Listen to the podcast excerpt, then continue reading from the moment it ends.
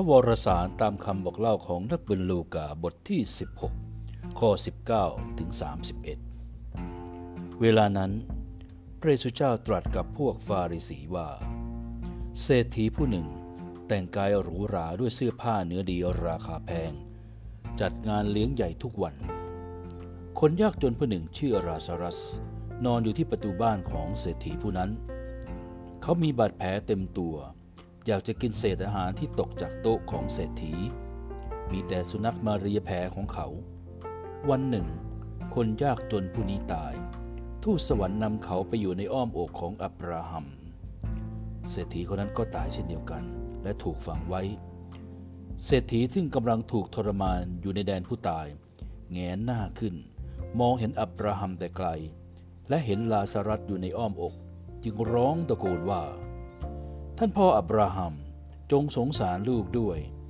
กรุณาส่งราซารัตให้ใช้ปลายนิ้วจุ่มน้ำมาแตะลิ้นให้ลูกสดชื่นขึ้นบ้างเพราะลูกกำลังทุกข์ทรมานอย่างสาหัสในเปลวไฟนี้ แต่อับราฮัมตอบว่า ลูกเอ๋ย จงจำไว้ว่า เมื่อยังมีชีวิต ลูกได้รับแต่สิ่งดีๆ ส่วนลาซารัตได้รับแต่สิ่งเลวๆ บัดนี้เขาได้รับการบรรเทาใจที่นี่ ส่วนลูกต้องรับทรมาน ยิ่งกว่านั้นยังมีเหวใหญ่ขวางอยู่ระหว่างเราทั้งสอง จนใครที่ต้องการจะข้ามจากที่นี่ไปหาลูกก็ข้ามไปไม่ได้ และผู้ที่ต้องการจะข้ามจากแดนทางนู้นมาหาเราก็ข้ามมาไม่ได้ด้วยเศรษฐีจึงพูดว่าท่านพ่อ ลูกอ้อนวอนให้ท่านส่งลาสลัดไปยังบ้านบิดาของลูก เพราะลูกยังมีพี่น้องอีกห้าคน ขอให้ลาซารัสเตือนเขา อย่าให้มายังสถานที่ทรมานแห่งนี้เลย อับราฮัมตอบว่า พี่น้องของลูกมีโมเสสและบรรดาประกาศกอยู่แล้ว ให้เขาเชื่อฟังท่านเหล่านั้นเถิด แต่เศรษฐีพูดว่ามิใช่เช่นนั้น ท่านพ่ออับราฮัม ถ้าใครคนหนึ่งจากบรรดาผู้ตายไปหาเขา เขาจึงจะกลับใจ อับราฮัมตอบว่า ถ้าเขาไม่เชื่อฟังโมเสสและบรรดาประกาศก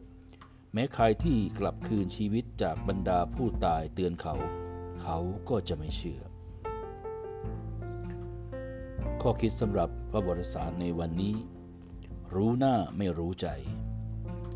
สำหรับพระเจ้าแล้วความงามไม่ใช่ที่ใบหน้า หรือเครื่องประดับที่เสริมแต่ง หากแต่เป็นจิตใจที่รู้จักแบ่งปัน ไม่ใช่ความผิดของเศรษฐีที่ร่ำรวยมั่งมีมากมาย แล้วจัดงานเลี้ยงใหญ่ในบ้านของตน แต่เมื่อพระเจ้าสำรวจจิตใจของเขาทรงพบว่าท่ามกลางความร่ำรวยความหรูหรา การจัดงานเลี้ยงใหญ่ในบ้านตน เขาไม่เคยใส่ใจกับคนที่ทนทุกข์อยู่หน้าประตูบ้าน เสียงของพระเจ้าย้ำเตือนผ่านทางประกาศกเยเรมี ใครที่วางใจในพระเจ้าย่อมได้รับพร เพราะพระเจ้าทรงเป็นความหวังของเขา พระองค์มองที่จิตใจ